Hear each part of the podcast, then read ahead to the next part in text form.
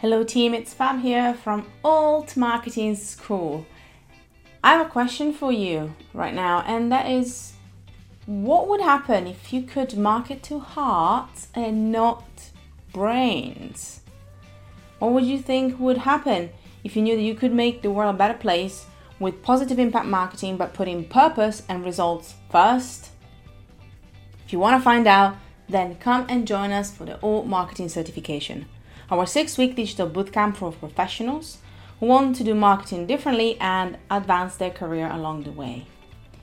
Join me and our six incredible teachers to learn how to advance your career with confidence by applying effective systems and frameworks to the latest trends.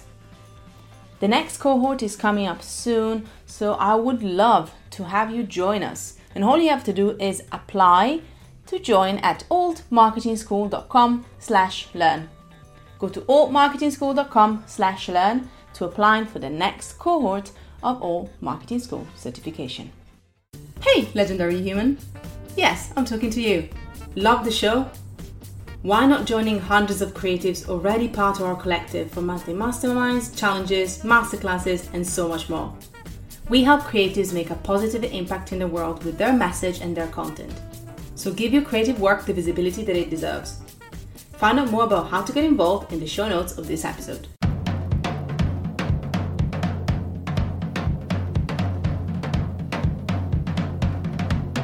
do making the making having this sort of Japanese twist to the food that I'm making. uh, It's also almost a little bit responding to again to people's expectations of me.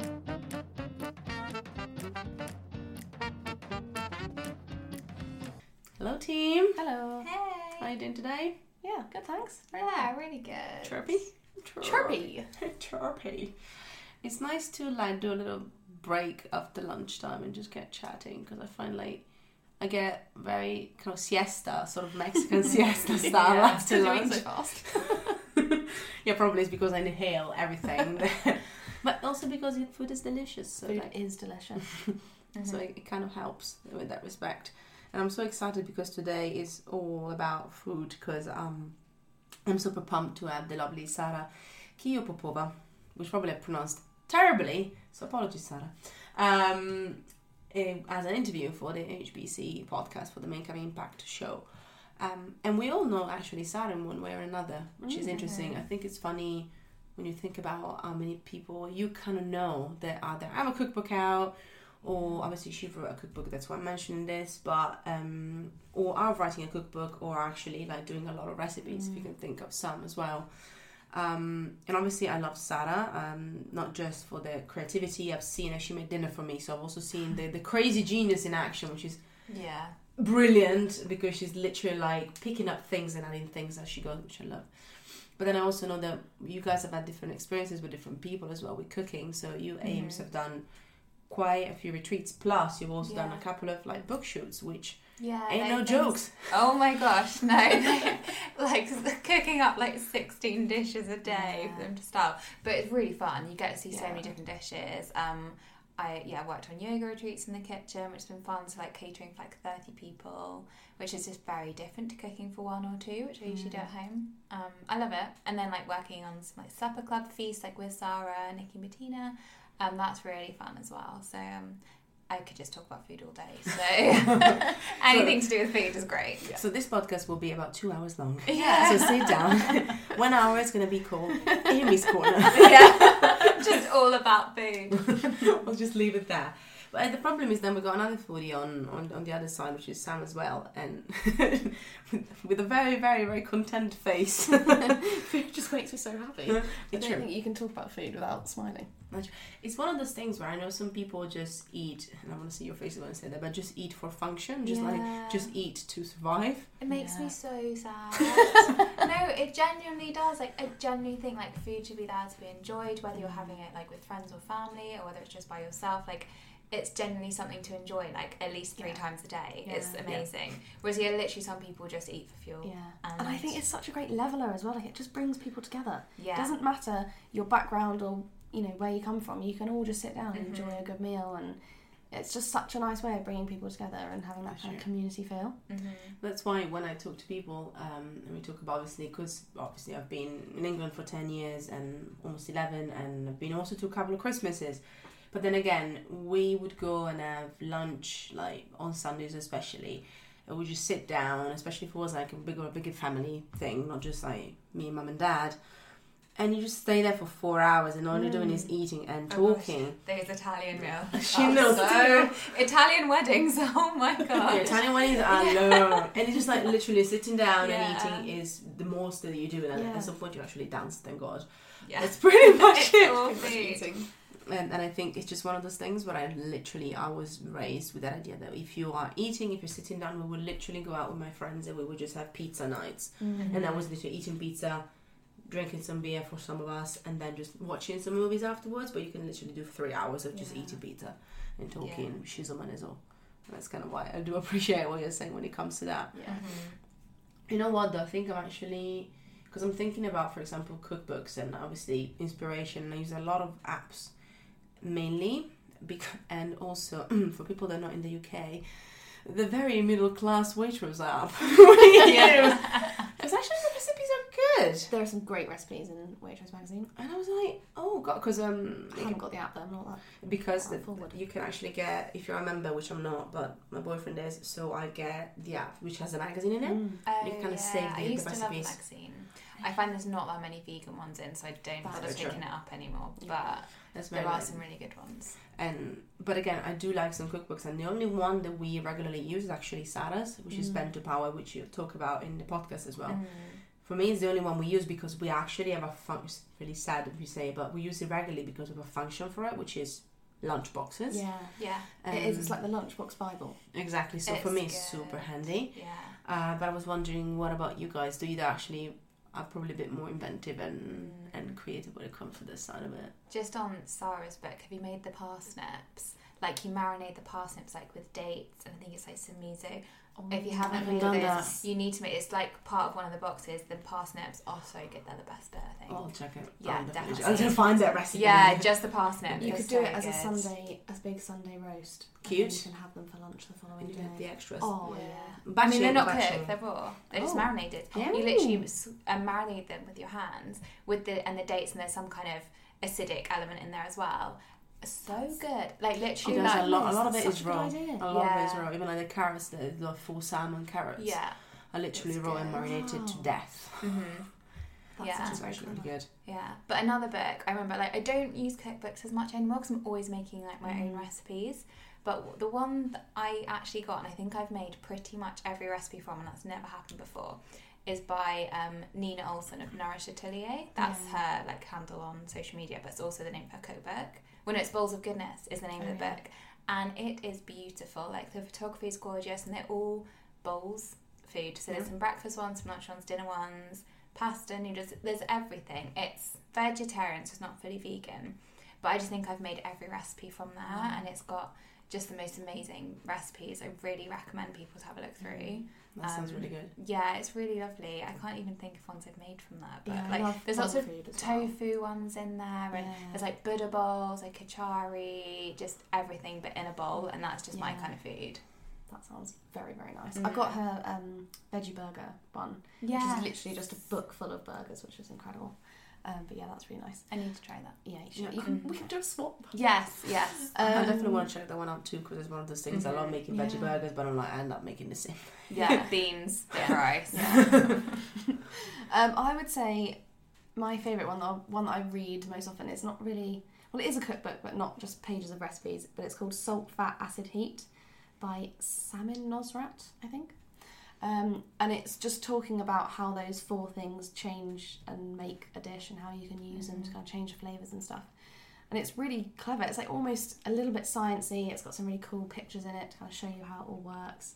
So that's a really good one. Um, and then actually thinking about it, Flavor Thesaurus. Yeah, I was gonna say. I was expecting you to say that one. That's really good. I think you did a blog post that mentioned something about that, maybe Yeah. like a couple of years ago. Yeah, and it's like, oh wow, that sounds you got it so good. good. Because it's tell me like- the story about you getting it and you getting it for Christmas, was it or something like that?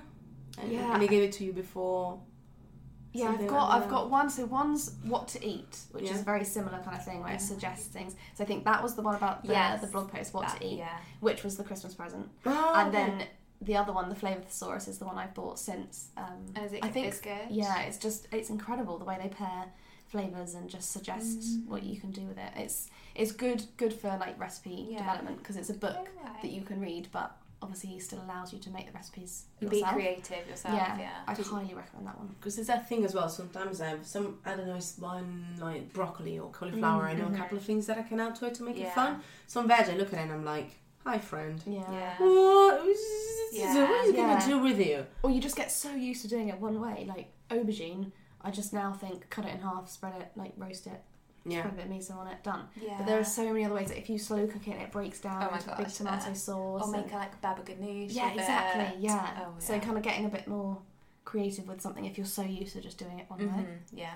Um, I want to do an honorable mention to the most beautiful two books that I will never use. Love them, love Yeah. them, never use in my kitchen, which are the two Ottolenghi books, Sweet, Ah. And the other one is Plenty More. I love them. I think I made one recipe once from that, and I had to buy so much stuff, and I had to go Yeah, to Selfridges really? to buy it. I oh don't God. have them, but I think they release some of the recipes in I don't know, like a, a magazine. yeah. And I was like, I need to go out and buy five different spices that I'm never going to use again. And as great as the food is, I just I suppose it's a different yeah. type of cooking. Though, it's not British at all. It's like No. Arabian I recipe. love A lot that of kind it's of Middle Middle thing. Eastern. A lot of Yeah. Yeah, but then for the I suppose not the target audience, but from where he's Mm. come from in terms of where he grew up and stuff, then that stuff is more available. Is, yeah. so it, But like, it's to really him, it's a fun, bit like, oh, actually, this is this is just like and soy sauce. expensive. Like, it Yeah. just gets really expensive. It's so funny though, like a lot of people that I talk to when I kind of say that because I feel like in shame, I'm like, no, I just don't use it, and everybody's Yeah. like, same. It's just there as a coffee table, Yeah. beautiful, but even the sweets, I'm Oh, like, see, I've done quite a few recipes from his books. I did a um, I did a really nice like tomatoey um, caper harissa pasta the other day, which was insane. Anything with harissa. I sh- in fact, I'm going to send it to you both because it was probably one of the best vegetarian meals I've ever eaten in my life. wow. It was really, really good. Yeah. I mean, its food is is incredible. I've, I've Mhm. been, It is, yeah. and I, th- I think that's the thing. Is the flavors? It's more a case of, I guess, is as you said, like if you were to say. I use a little bit of Eastern flavors at all Mm. times. Which actually, I do. I have a lot of spices for some reason. I love Mm. dukkah and harissa and Oh my za'atar. gosh, yeah. and all that jazz, sumac even, which is Yeah. bizarre. Um, then it's a different Yeah. thing. But if you don't use them as much, it's just kind of like. Tell you what you should do is get the book and then get one of his spice hampers, and then you've got everything Oh, you that's need. so true. Because I got Christmas a spice list. hamper. Yeah, I got a spice list. hamper for Christmas, and it's got all of the spices in it. So it had like lemon, salt, and za'atar, sumac, and all that kind of stuff, and it's all just ready to go Oh, with the little Christmas written on it. wish list. Yeah, it's so sorted. good. And then, you, and then there you go. You can use the book. Yeah. So if you had to say a. Putting you on the spot now, so I'm going to look Okay. at Amy first. Oh no. Foodie. I can say mine first because I can think of maybe one. Like a foodie gift, like something that you would give somebody who loves uh, food. One thing that, or maybe a gift that you got gifted that you think you would really, really like to give people as well. I would say preemptively, whilst you maybe think I am a massive fan of food hampers anyway. That's what I thought about this Yeah. because Italians like we got great food, like great food that you can put in hampers. Put it this way. Yeah, I like panettone. Spices. The Yeah. Ottolenghi spice. So it's it's not sponsored, like- by the way. yeah, sponsored by Ottling, this spices. Um, but yeah, it's one of those things that like I've, Yeah. I've definitely like for me it's such a handy one, and it's kind of like a cheat gift sometimes if you Mm. don't know what to give. We actually did a similar thing where we gave somebody a food hamper and a cookbook. Uh, Yeah, as a, a like a idea. couple. It was like, there you go. Spend more time in the kitchen, love each other. Or even like there's so many cookery classes nowadays. Yeah, an experience. Um, yeah, experiences because I don't know. Like I think cookbooks can be quite a personal thing. yeah. Like s cook some cookbooks, I look at and be like, "That's great," but I'm not going to use it. Mm. Um, that or chocolate. Yeah. Just give me I- chocolate. I think that's a good question. I think one thing I, I love those um, jars of dried uh, like cake or cookie ingredients that Oh, you, you know, you stack them and you can make those at home. Like you can get a load of jars and then you can just fill them up with your own Yeah. ingredients and add a little wooden spoon and some chocolate chips and stuff something. And then you can kind of stir those together and add whatever Mhm. else you need to make the cake. That's quite a nice idea. Um, I also quite like gifting um, sustainable wraps. You know, they're like wax wraps. Oh, nice. Because that's quite a good thing because they look super pretty and they're like quite cute and adorable and you can just give those. Um, but otherwise, a good salt, a really good expensive salt, and a really good expensive olive oil. If they're like I a was foodie. thinking about that. If they have not asked for anything food related, they would be very disappointed with like, salt. Why have you given me salt? But if they appreciate good food, Yeah. then proper good quality olive oil and salt. My friend gave me some honey because she has her own bees and Yeah. some of her own oil. She used to give me one when I was still drinking. Um, so that's the thing, like she has like her own little farm. Well, not, not all little, she have massive land. So she does her oil as well, and she kind of gave me one. So that's the thing. Like again, it's kind of funny when you think about literally Italian people from the countryside, which is where I'm from. That's literally that. There you go. Do you get my oil. Oh, I get I get your melons or whatever. Yeah. Anything I Get your melons. Give me your melons. anyway, But yeah, anything homemade. I Yeah. think I quite often like for Christmas and birthdays. I was gonna say Yeah. Christmas especially is such a such a Yeah, I make loads of biscotti, loads of granola. Such a nice Um, idea. Yeah. I'm looking forward to my biscotti from you this Christmas. Get your orders in. Let me know what flavour. I'm waiting for my salt. I'm waiting for my salt. So basically, now we all know what Christmas like because Secret Santa is gonna be this year. Great. Um, but yeah, this chat we're gonna, I'm gonna have with Sarah. Um, I talked to Sarah about a lot of things. Obviously, there's gonna be talks about the book, cooking in general, but then also a lot of it is gonna be about her story, which if you don't know is incredibly fascinating, and we'll go deep into the artsy side of Sarah as well. So, I'm very much a, a creative human being, and we really go deep into that. Um, so yeah, give it a listen. We're gonna jump on it straight right now. Now that we finished talking about foods, and let us know what you think. Um, you can find all the links for Sarah as well for her book for herself in the show notes, and also uh, you can tag us at hbloggers.com just to tell us more like what you loved about the episode and any feedback that you have. Thank you so much, and we'll be back with you next week. Bye. Bye.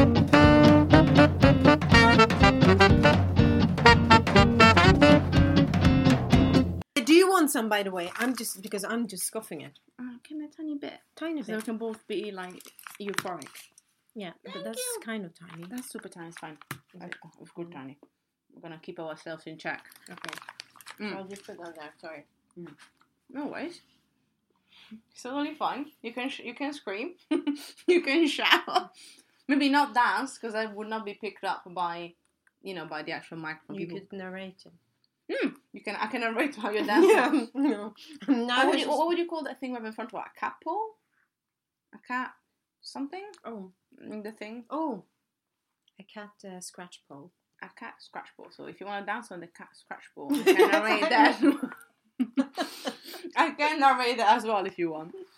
But to be honest, you were telling me because I, I am surrounded by little bits of your past, I suppose. Mm-hmm.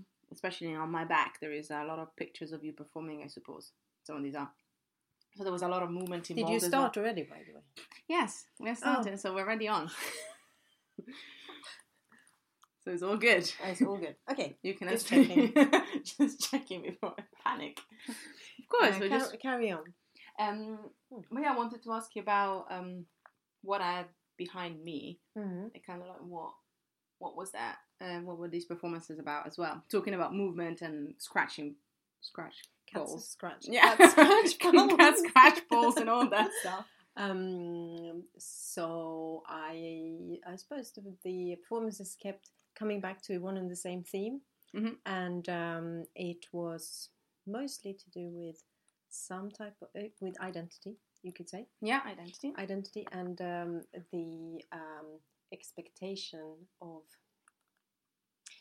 how the expectation of uh, people around you and the world around you and your own sort of context that you're born into, how the expectation upon you forms your personality or forms your sense of self. So it's quite complex, but it, that is actually what I was kind of trying to deal with. I'm wondering though, how much Mm. is this also influenced by your heritage? 150%. Yeah.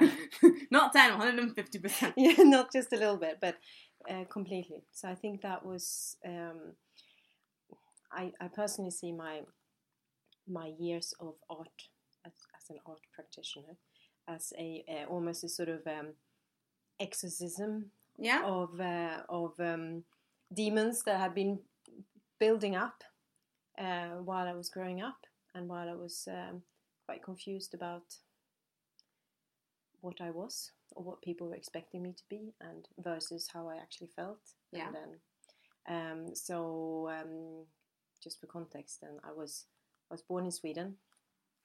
Born in Sweden, but from a Japanese Bulgarian heritage. Yeah. So my mum and her family came to Sweden in when there's, there was still Soviet and Eastern Bloc and everything. So they were just lucky to be able to find a way of going to Getting out, basically. getting out basically and and and uh, and find um, a better life in in some respects. Um, so uh, my mom then met my Japanese dad. Yeah. In Sweden, and then they had me eventually. Mhm. After a, a detour to Japan, and um, but then they didn't stay together.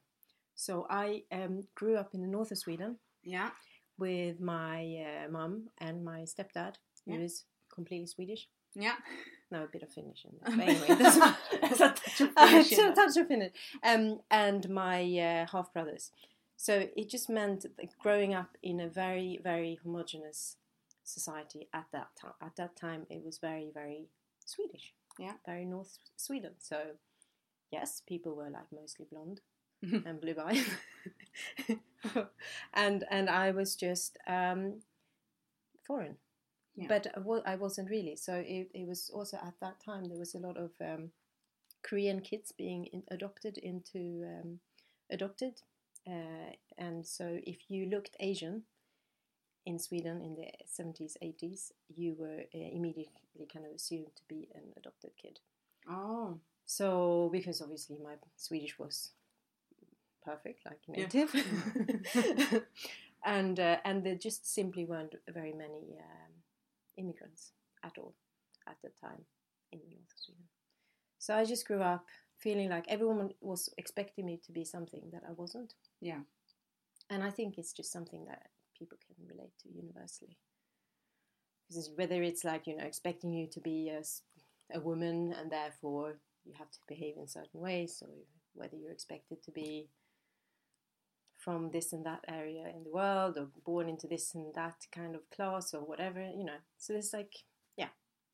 Do you think that that also translated a bit into the way that you approached your cooking and, and obviously the book, Instagram, and everything else, and that kind of creative outlet, if I can call it that way? You called it hobby earlier, but you cannot really call it hobby now as much. no, but how you call it, I'm kind of wondering Yeah. how much of that. I know some of that was because I read the book, but Mm. how much of that also came into the way that you experimented in the kitchen? it definitely came into it because uh, I think even maybe genetically, um, I wasn't really set up for like typical Swedish food. Yeah. So dairy, all this like dairy, milk, cream, cheese, like I just didn't like it, and that that is a very big part of the, of the diet. So as soon as I moved away from home Mhm. and uh, you know became a student and discovered instant noodles, I no because I I had had no there had no been no instant noodles before. Oh no, actually, I had spent a year in Japan as an student. Anyway, so I moved to Stockholm as a student, discovered instant noodle and discovered uh, Thai flavors actually, Nice. and I was completely blown away. And just, just realized, oh, there's this whole kind of, of course, other world of making food. This this sounds so ancient now, just because But now thing, that was like kind of pre everyone being on the internet, like connected up with it through the internet. But that's fine. I think sometimes we forget that that's where the beauty comes in one way, Mm. because maybe now it's just different to the way that people react or kind of like interact with things because everything is so global, which is Mm. not a bad thing. But probably what you're doing and the way that you're putting yourself out there and the way that you're putting what you're creating probably wouldn't exist if you didn't go through the story that you went through. Which No, again, it doesn't make you ancient by all means, but we are, you know, you're a couple of years older than me. Uh, I am probably a couple of decades older than some people as well that Yeah. are now in their early twenties. So you know what I mean? There is Yeah. that kind of thing that just it makes us slightly different because we come from a place where, you know, I was Italian in a place where immigrants were not understood yet. There's just not even that Mm. much anyway. Mm. My country is a bit like that. Um, so you know, for me to come out was really was really hard as well, and kind of get into other countries and stuff, because I couldn't really understand how a country like the UK could be so, um, you know, so so different from from the get go. Because it is Mm. whether there's still like interesting social political moves around and things Mm. that maybe are a bit hidden, but it's still much more open than what my country was. So you, One hundred percent. so you know, you're coming from a position where if you didn't know that, you probably wouldn't have had that surge of a creativity coming from discovering all these new things. No, completely. No, so so even I mean at that point I had spent one year in Japan, Mhm. which was as an exchange student, which was like my first kind of proper encounter with like an entirely different culture. Did you speak Japanese then? I I do now. Well, I do it quite. I'm very rusty. no, but we're not gonna test you. don't test me, please. Well, you know, because in that sense, I'm very Japanese. Because um, if I don't, if I can't speak it, speak it perfectly, then I'm just not going to speak it at all. It's a shame, bit yeah. but um, um, so yeah, no, and then I also spent a few years in Japan after that. But um, yes, just in terms of like discovering new flavors, discovering other ways of dealing with food. Like for me, it was just like this playground of thinking, oh, I don't, I, I don't need to have all the normal stuff anymore. Like I can, I can just discover all these crazy flavors and have noodles and rice every day because I really love rice. Um, so the I think what's uh, the, you because you men- mentioned my Instagram account and uh, the direction that my food has taken on there, and I think to be honest, like I was very very influenced of going back to Japan. Yeah. Uh, just before I started that Instagram account. Yeah. So I hadn't been back there for like 17 years, and then in a space of like two years, I was there twice for Yeah. like a month each time. Wow. So uh, yeah, because I just felt like I, I just felt like I'd been sort of missing out, and I felt like I need to go back. I need to meet my dad, hmm and um, and but by doing that, it was just that I had this like surge of of the culture, the flavors, the food, everything was just coming back to me, and I felt very very inspired. So I was picking up a lot more information at, at the time, and and and just got really inspired in my cooking. Having said that, you know, to be honest, and this is, uh, I think there's also um, but do making the making having this sort of Japanese twist to the food that I'm making. Um, it's also almost a little bit responding to again to people's expectations of me Yeah. because if you say, "Oh yeah," I'm, and um, I'm half Bulgarian, half Japanese, people go, "Half Japanese? That's amazing! I love Japan!" And it's like, yeah, I said half, and I actually grew up. so it just feels like a lot of people are very interested in Japan. Yeah. I mean, okay, it's a fascinating country. Yeah. I, I, I mean, it's fascinating. The food is amazing. You know, there's so much amazing culture um, that's kind of developed there. Um, but I also felt like people were quite more open to hearing my Japanese side of my story, the Japanese side of the story, and also of um, eh, Japanese food or Japanese influenced food.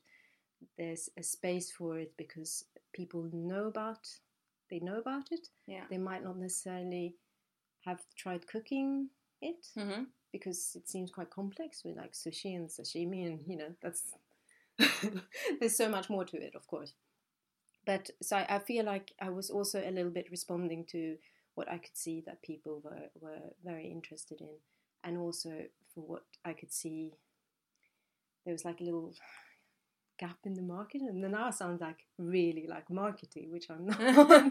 No but you know what i mean? You No, no, no, you, you you want to sort of if you see that everyone's doing smoothie bowls i mean i was doing smoothie bowls as well Yeah.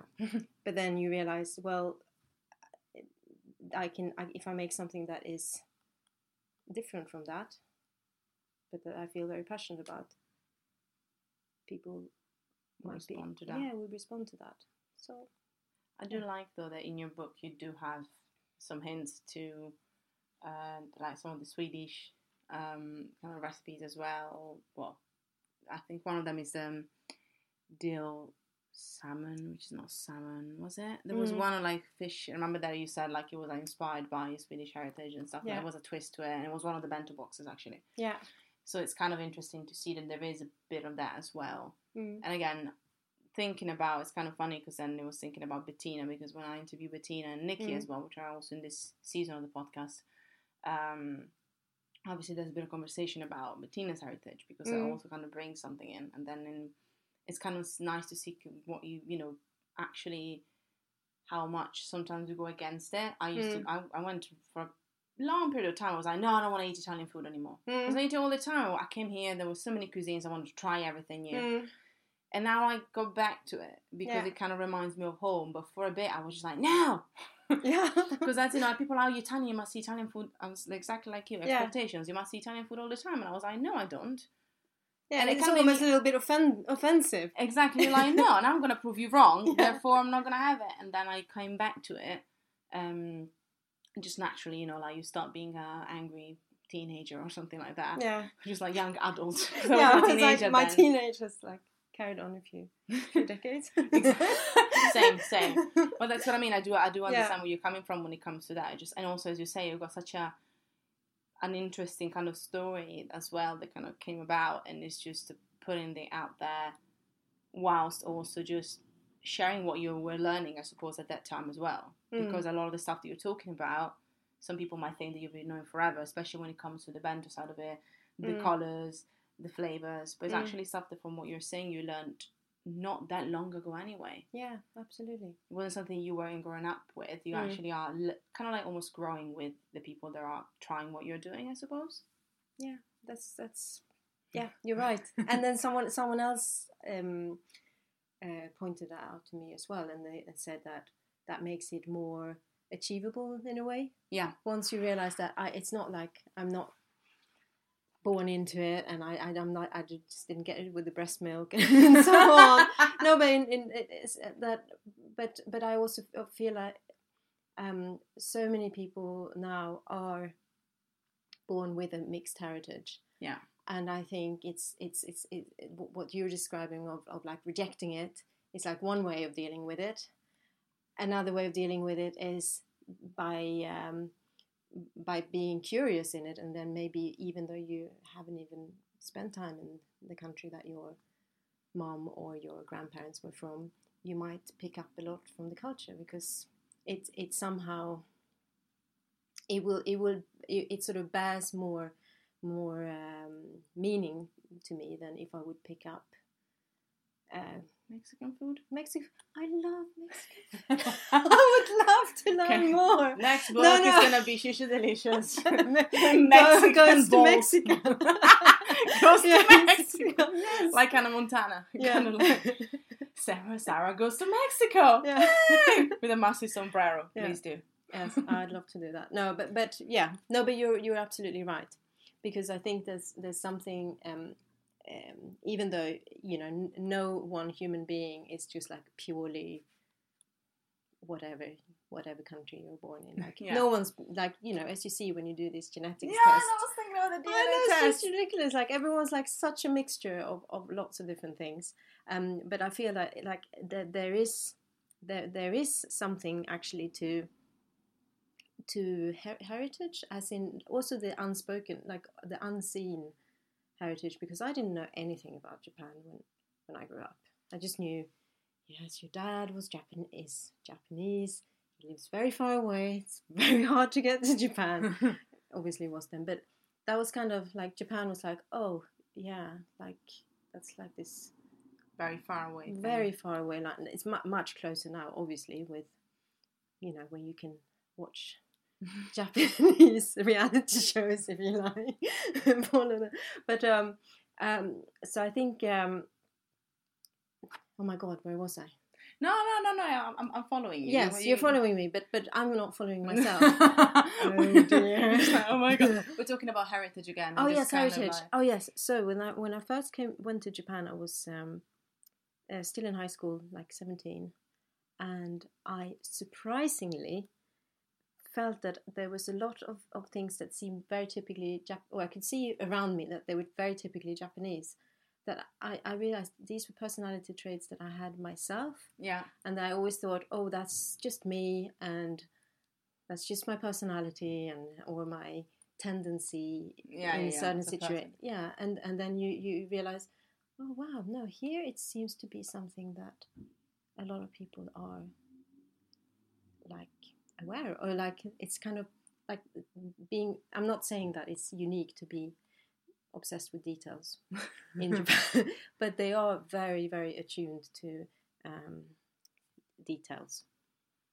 That's I would say for, for, for a start. I mean that that's just one example, but I just felt that there was a lot of things that I couldn't really explain logically.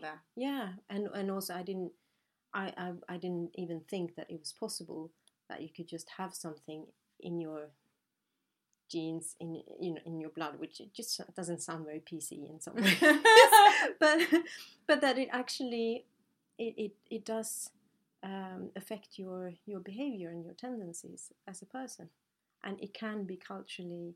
Um, it can it, it can come from being part of or being or having had your so and so many generations in in in, in uh, immersed in a certain culture, and that can come out in someone like me that didn't grow up with it and still it's it's present.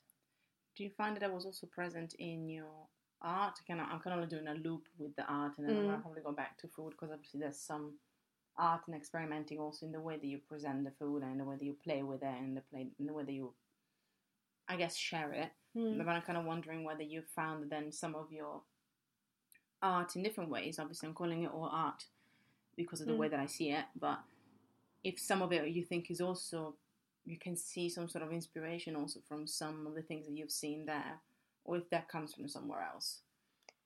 Uh, I think there definitely is, um, and um, I when I was um, uh, still doing art, I um, I did a lot of training in uh, Butoh.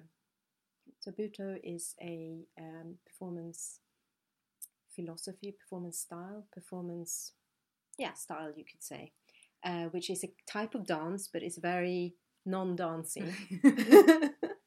so it's you you know the, the closest you can maybe describe it as how it feels to me is that it's it is almost like a, a awake meditation Okay, interesting. yeah where you where you sort of uh, you do all this like part of the training or the exercises that you do this long like you do exercise where you are sort of erasing yourself Okay, and being other things okay. but you can obviously never erase yourself. It's Yeah, not yeah. about really, but you're taking on.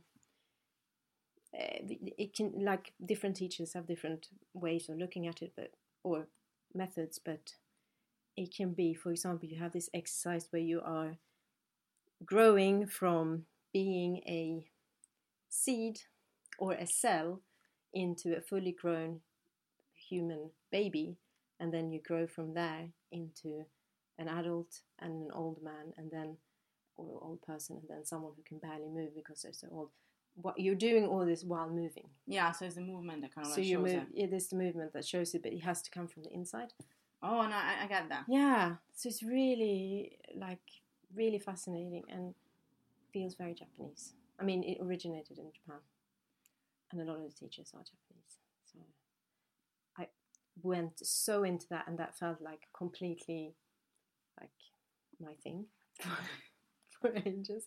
So I think that really affected my my work.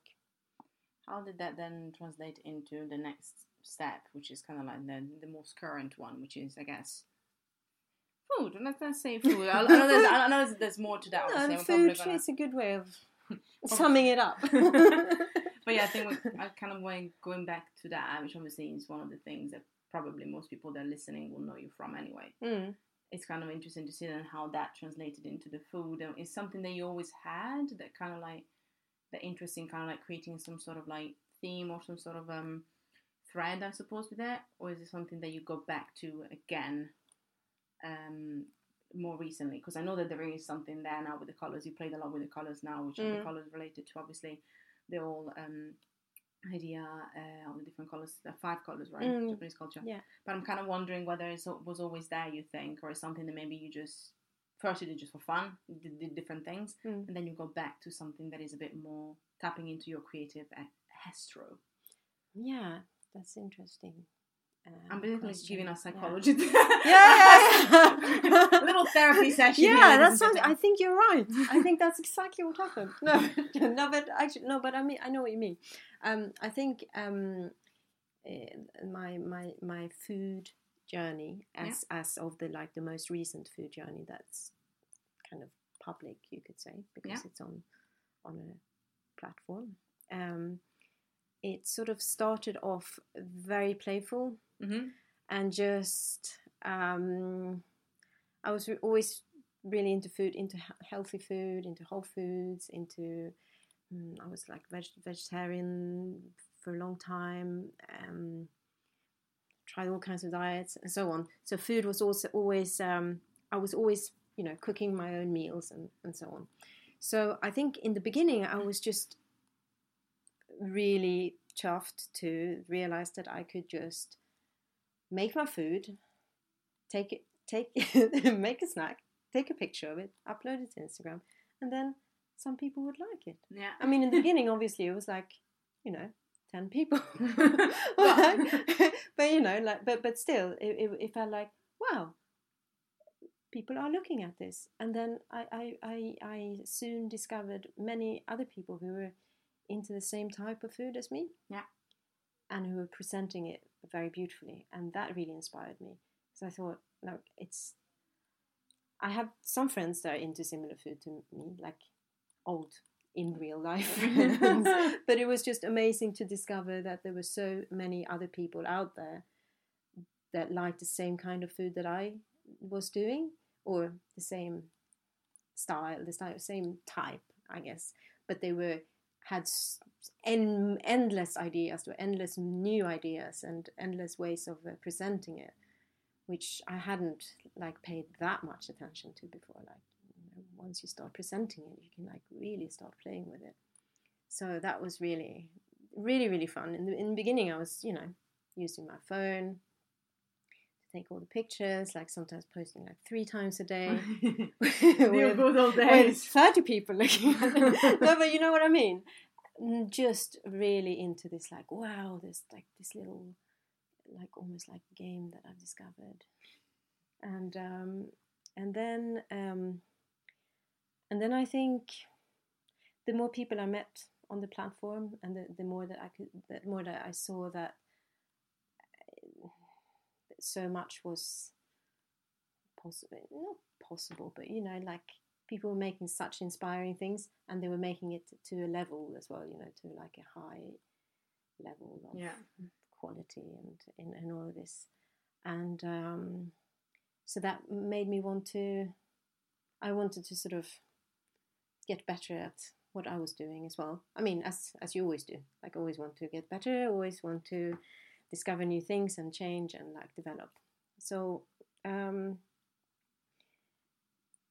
I then, I think, I, I, I guess we all go through this kind of stage when we learn something that we kind of try lots of different ways of doing something, and then you get inspired by this kind of style, and then you get inspired by this artist or person or cook or whatever, and then you get inspired by, and you try things out. And I think the main thing in this in this stage where you are just testing things and like not copying i mean i wasn't copying anyone but you get inspired by and you're like oh i'm going to try to to arrange my food in that kind of way like i've seen a few people doing and, and, and so on. So i think the main thing about that is like to just keep going and just produce loads and loads of just lots of it and then you will eventually start um, finding your own um, style and voice, or your own style and voice becomes more apparent. Yeah. And then I think once that became more, like I felt more like, yeah, I don't know. It goes through different phases anyway. I just, I, I just felt like I, I, I, I can't just make straight on pretty pictures of food, and I can't just make recipes because I'm actually quite rubbish at making recipes because I'm too not lazy, but you know, to write it all down and to get it all right and then test it and so I, I just felt like I, I needed I wanted to um, play more with the uh, visual presentation of it and also talk more about the concepts behind the food. Which is great though. It's just you know everybody's different. As you say, you're going through your journey though as well, don't you? Mm. And you say, okay, maybe I've done this. I've done the recipes now. I've done Mm. loads of recipes now. I want to explore something new. Mm. And as you say, at the end of the day, there are more loads of people that are still doing recipes. There's loads of people that are still Mm. creating stuff. So it's not a case of people are gonna go starving because like, oh no, there's no more recipe from Sarah. But at least you're you kind of like you're evolving, which I think it's for somebody that has a very creative mind or artistic mind, I suppose. Even if I call myself artist in my own rights, obviously, because it's more on the writing side of it, but if you don't evolve, then you will get stuck because as a human Mm. being, you, as you said yourself, probably with also your performing art, you know, especially with that exercise that you told me, like you have to in what about a minute, two minutes, like go from being a seed or a cell Mm. to go into an old person. You realize how quickly we can evolve. Mm. So I guess Yeah. if you don't evolve into what you want to create next, uh, and you and you only answer to what the audience wants at all times, Mm. you're gonna be resentful, and then it doesn't become your own thing. Yeah. You know, I think we're in a position now where a lot of people are very creative because you know there are of course um, people that just make recipes, but there are loads of people, especially on Instagram, that create very creative foods and like, very creative like presentations as well of stuff. Like somebody that does like weird. I think it's like cakes with not cakes, but like little presentation of like Disney characters with just Mm. fruit. Mm. And I'm like, wow. Mm. So you know things like this, and you're like, well, you know, if you want to evolve in and out of it, now we have a chance. You know, we are artists, creatives that can actually get a platform straight away. I Mm. mean, if you go, if anybody has some background in art or literature, most of the really good writers in Mm. the 1900s died before somebody even gave a, gave a damn about them Mm. because that's the way th- life was. Yeah. that's the way life Things was. were slower in that sense, and I, yeah. We're much faster now, and therefore it's easier for us to evolve because there's so much more stimuli that comes our way all the time. That is true. That's a good point. I think. And you Yeah. said um, again. I remember when we were having a chat beforehand at one of the events, Bettina and Nikki's event. I think actually Mm. we're having this chat about different things, Instagram and algorithms and growing businesses and stuff. But then you also mentioned like how much looking at what people are doing, as you said before as well, Mm. influences us, and it keeps growing. And obviously, as people are growing, you question yourself or where you want to go. Mm. Do you think that that's also part of the reason why now there's a, quite a lot of um, interest or stress into the whole like your journey as a less you call it less waste or minimal waste? Which one Mm. do you call it? Um, I would maybe say uh, low low waste. Low waste. I It's a bit of a you- yeah. No, I know. There's a few. sure which one There's you- a few terms around there, and um, I guess I've just settled on low waste because it's yeah. Which, by the way, if Mm. anybody wants to know, like, because I went uh, undercover for you guys, and she's definitely like, she, she's not hyping it up. She definitely lives a low waste life. This is not a drill. It is real, ladies and gentlemen. I snooped out in her fridge. Actually, I didn't. She just, she just opened it, so it's not me snooping in. That would be creepy. Um, but no, I'm just kind of wondering what Mm. you know how that came into that conversation for you, because obviously it's a thing that now I see a bit more. Mm. And I wonder, is that part of the concepts that you say you wanted to explore and the different areas that you wanted to tackle? Mm, I guess, um, and that this is actually where my my past, my performance past come, comes in because the type of performance that interested me was, as I described, with Butoh, the Butoh elements, but also um, I had a tendency towards um, when I made my own work that uh, of a durational performance Yeah, where you are and duration and also where you involve your audience. yeah, So durational performance you can easiest uh, describe as something you do for an extended period of time. Yeah. And then from it starts off at something and then maybe it's something that goes on for like three hours or maybe it goes on for a whole day or maybe it goes on you know it just goes it's, it's not just like a, a 20 minute kind of show Yeah. um so um so i i feel like um one of my uh, um interests one of the things that really gets me going is to experience things for myself like Yeah. in the flesh like quite literally So I, I don't just want to like read about something and then kind of repeat that information and say, oh, by the way, plastic is bad because I read these things and you know you can I, I think there's there's still a valid point to that in that you can feel very strongly about something being wrong in the world and then one way of dealing with it is like gathering a lot of information and go this is it. For, for me personally i feel like i need to live it and i need to like discover what well see what i discover when when i try to do it. So so in that sense food is like the ultimate kind of that's very easy to, to work out. You, so you just eat you make it you eat it you see how it affects you. Um, and then I think with um, with uh, living a more low waste lifestyle, I also felt like it's something that I've more or less I've been. I mean, I've been aware of it for a long time, and I've been kind of feeling uh, bad about creating a lot of waste for a long time. Um, and when I say long time, I mean like before there was any kind of talk of plastic in the sea or whatever. you know, I was, I mean, at some point I was using a lot of textile, like uh, textile dye. Yeah. Because I used, when I first came to London, I was actually painting on pants, like doing cute little illustrations on underwear. And, and I was also dyeing them, uh, after a while, I started dyeing them different colors Okay. and I kind of at some point I just felt like I don't want to, like after a while I'm saying like two three years I didn't want to do it anymore because I felt like I was using so much material. I always had these like bunches and bunches of like fabric of underwear then piled up in my room, and I was going through all these like pots of like toxic dye that I was just flushing into the water like into the drains like every week. And it was just starting to feel really like yeah I, I couldn't it didn't feel right. Yeah. so that's around the time when i got into like using computers to make pictures and i'm like yes this is brilliant. I don't i can still be just as creative but i don't go through as much material. I see. yeah. But this was like this is the past me. But um, but just to say that it's something that's kind of been bothering me for a long time.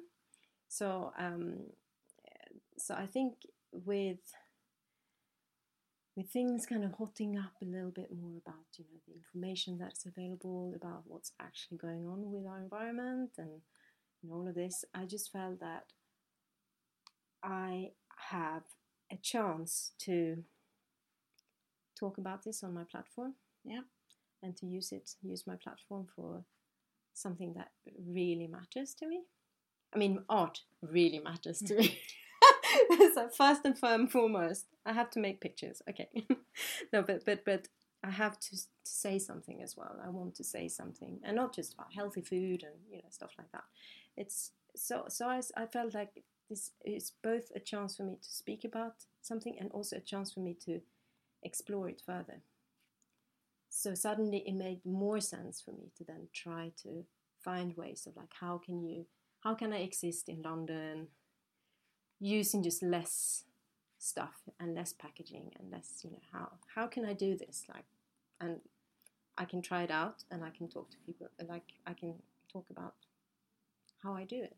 Loads of jars, I would say, from the look of your fridge. Oh my god! Which is great. Don't get me wrong. So many jars. I'm it's saving ridiculous. so many jars right now, like, and I think that the, the best thing that people can do is actually learn how to clean them properly. Oh my god! But you think about it, you think about it. How many people do you think actually don't keep a jar or don't reuse a jar because they have no idea how to take the labels off and like and properly not sterilize them because sometimes you don't need to sterilize them as Mm. as crazy, but even just like properly wash them and clean them up.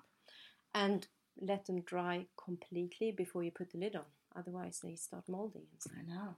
And I'm like, why? oh, no, guys, come on. Oh my god! But but you see, this is also why I I want to kind of keep.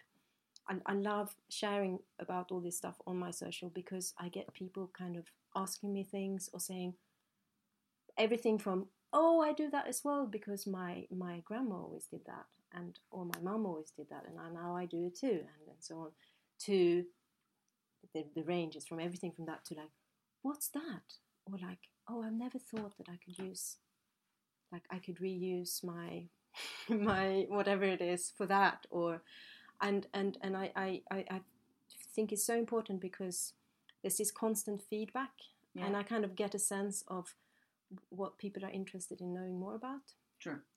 and that's just amazing and I'm so thankful for like people engaging That's proper engagement. That's what I mean as proper engagement. People actually telling you what they want to see more of. yeah Which I think is because you kind of uh, like are tapping into what people want to know anyway, which is great. You know what I mean? Because I think for a bit of time we were in this lull in the last year or so where, or maybe like a bit more, bit, bit earlier than that, but everybody was talking about everything, but then it was talking about nothing. Like health became very relative, which is fine because it Mm. actually is, and people were not sure what to talk about, and we all knew the basics, and I Mm. think it's kind of almost like we didn't know actually how to make a bigger impact when it came to like the way that we were because some people argued that fast food is good, fast food is bad, but I think everybody kind of found a very efficient and actually obvious way to make a bigger impact and a better impact, which is actually taking care a bit more of where we live mm. and the world that we live in and then giving back to it, which should be obvious, but obviously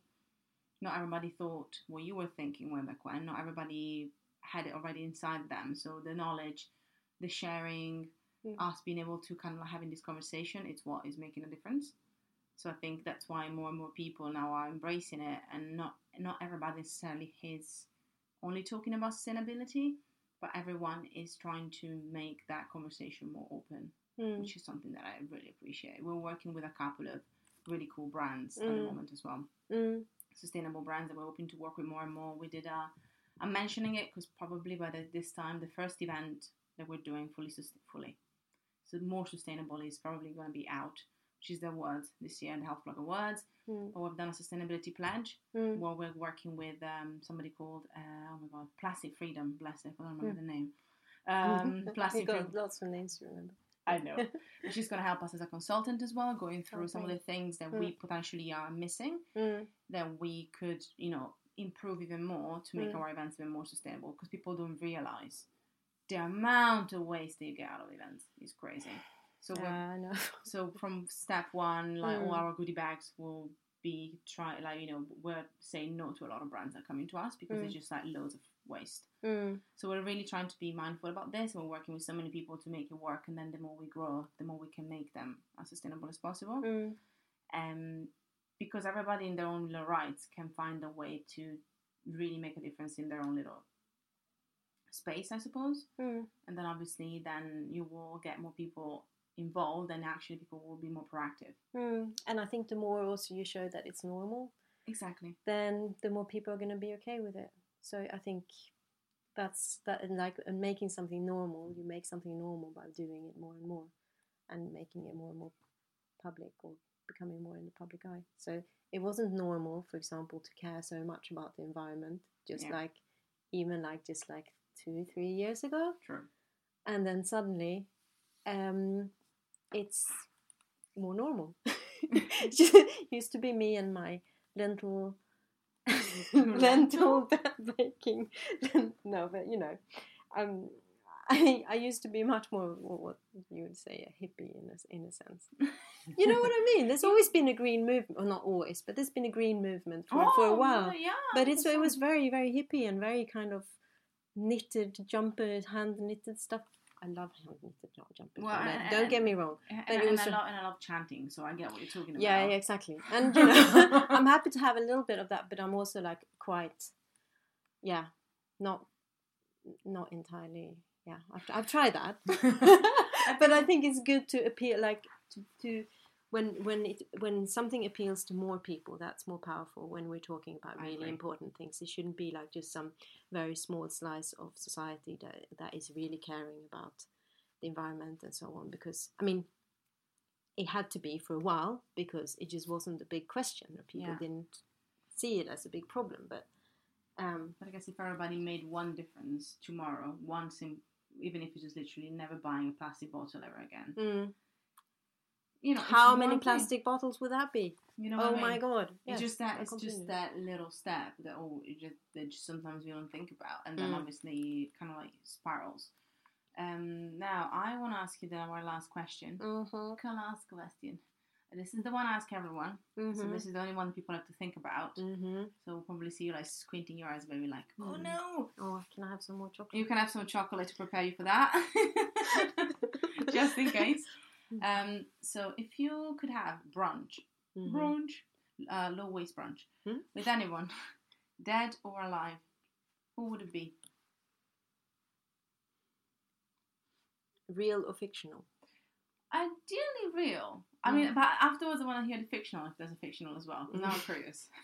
I want to see what you come up with.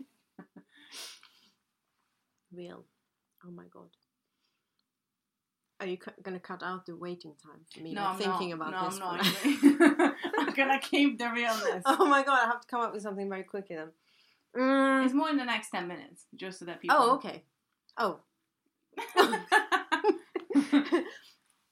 usually, like, one of the first people that comes to mind is usually the best one to go with. Can you ask me the question again? Of So that it, it comes up in it my comes mind up. again. So, Mm. if you could have brunch, Mhm. like a meal, with Yes. anyone dead or alive, who would this person be? Actually, you know what the first thing that came up in my mind, Yeah. which is like a bit shocking? Yeah. Jesus. Jesus! I know! Oh and I'm not even religious. I mean, I'm not like, you know, I'm not religious. Is that that's the reason why you asked me if he was fictional or not? Yeah. But Jesus, Jesus is real, isn't he? Like he was a real. People say he was a real person. sorry, Sorry, I don't- sorry, I this is so like, oh no, oh no, sorry. No, but, Um, but but people said he was a real person. He was just a normal person. It wasn't like the son of God. So there are basically okay. So if somebody is Christian, we're just talking about speculations anyway. We don't know either way. No, we don't know either say, way, but that's why I'm saying it's because it- it's um Obviously, like again, nobody knows. So um, nobody it's- knows, and then also uh, um, a story gets, you know, stories get they they evolve over time. Exactly. So. Um, So you still, you still want to talk to Jesus? um, yes, either that I did that, yeah. or my great great great great great great great great great grandma. How many greats is that? I don't know, but just very many. I'd love to like talk to like a very sort of previous From which side though? ah from my Bulgarian side actually. Cool. See, that's why I asked. Ah yes, good good question. yeah, no, because I was very close to my my grandma, my grandparents, but my grandma lived for longer, so I had a longer relationship with her. Um, and they were both from Bulgaria, came to Sweden in the sixties. So yeah, she was just a really important figure to me, and a very strong, impressive, and special woman. So yeah, I'd just love to see, you know, a kind of earlier version of our yeah of our lineage in a way. I love it. I love it. So is that a that or Jesus? Or Jesus, Great. yeah, that's- maybe Jesus could be the sort of slightly more. no, if I could choose, maybe I would I go with the grandma version. Yeah. I love that. Mm. Love that. Well, thank you, honey. Thank so you. It's been a pleasure. What? Did you get my first scream in the beginning? No, I didn't get this. Ah, okay, good, good. or maybe nothing. I did. If- no, if- no, no, th- nothing. That was nothing. That was just a passing comment. if, if if we did get it, you know what we're talking about. If not, it's just it's just chocolate euphoria. Chocolate euphoria. Chocolate Yeah. euphoria. Thank you so much for the chat. Thank you, Fab. Thank you. lot. Thank you so much for listening to this episode of the Make an Impact Show. For more info on the HBC, head to our socials at hbloggers.com or go to our website, healthbloggerscommunity.com. Now get out there and be awesome.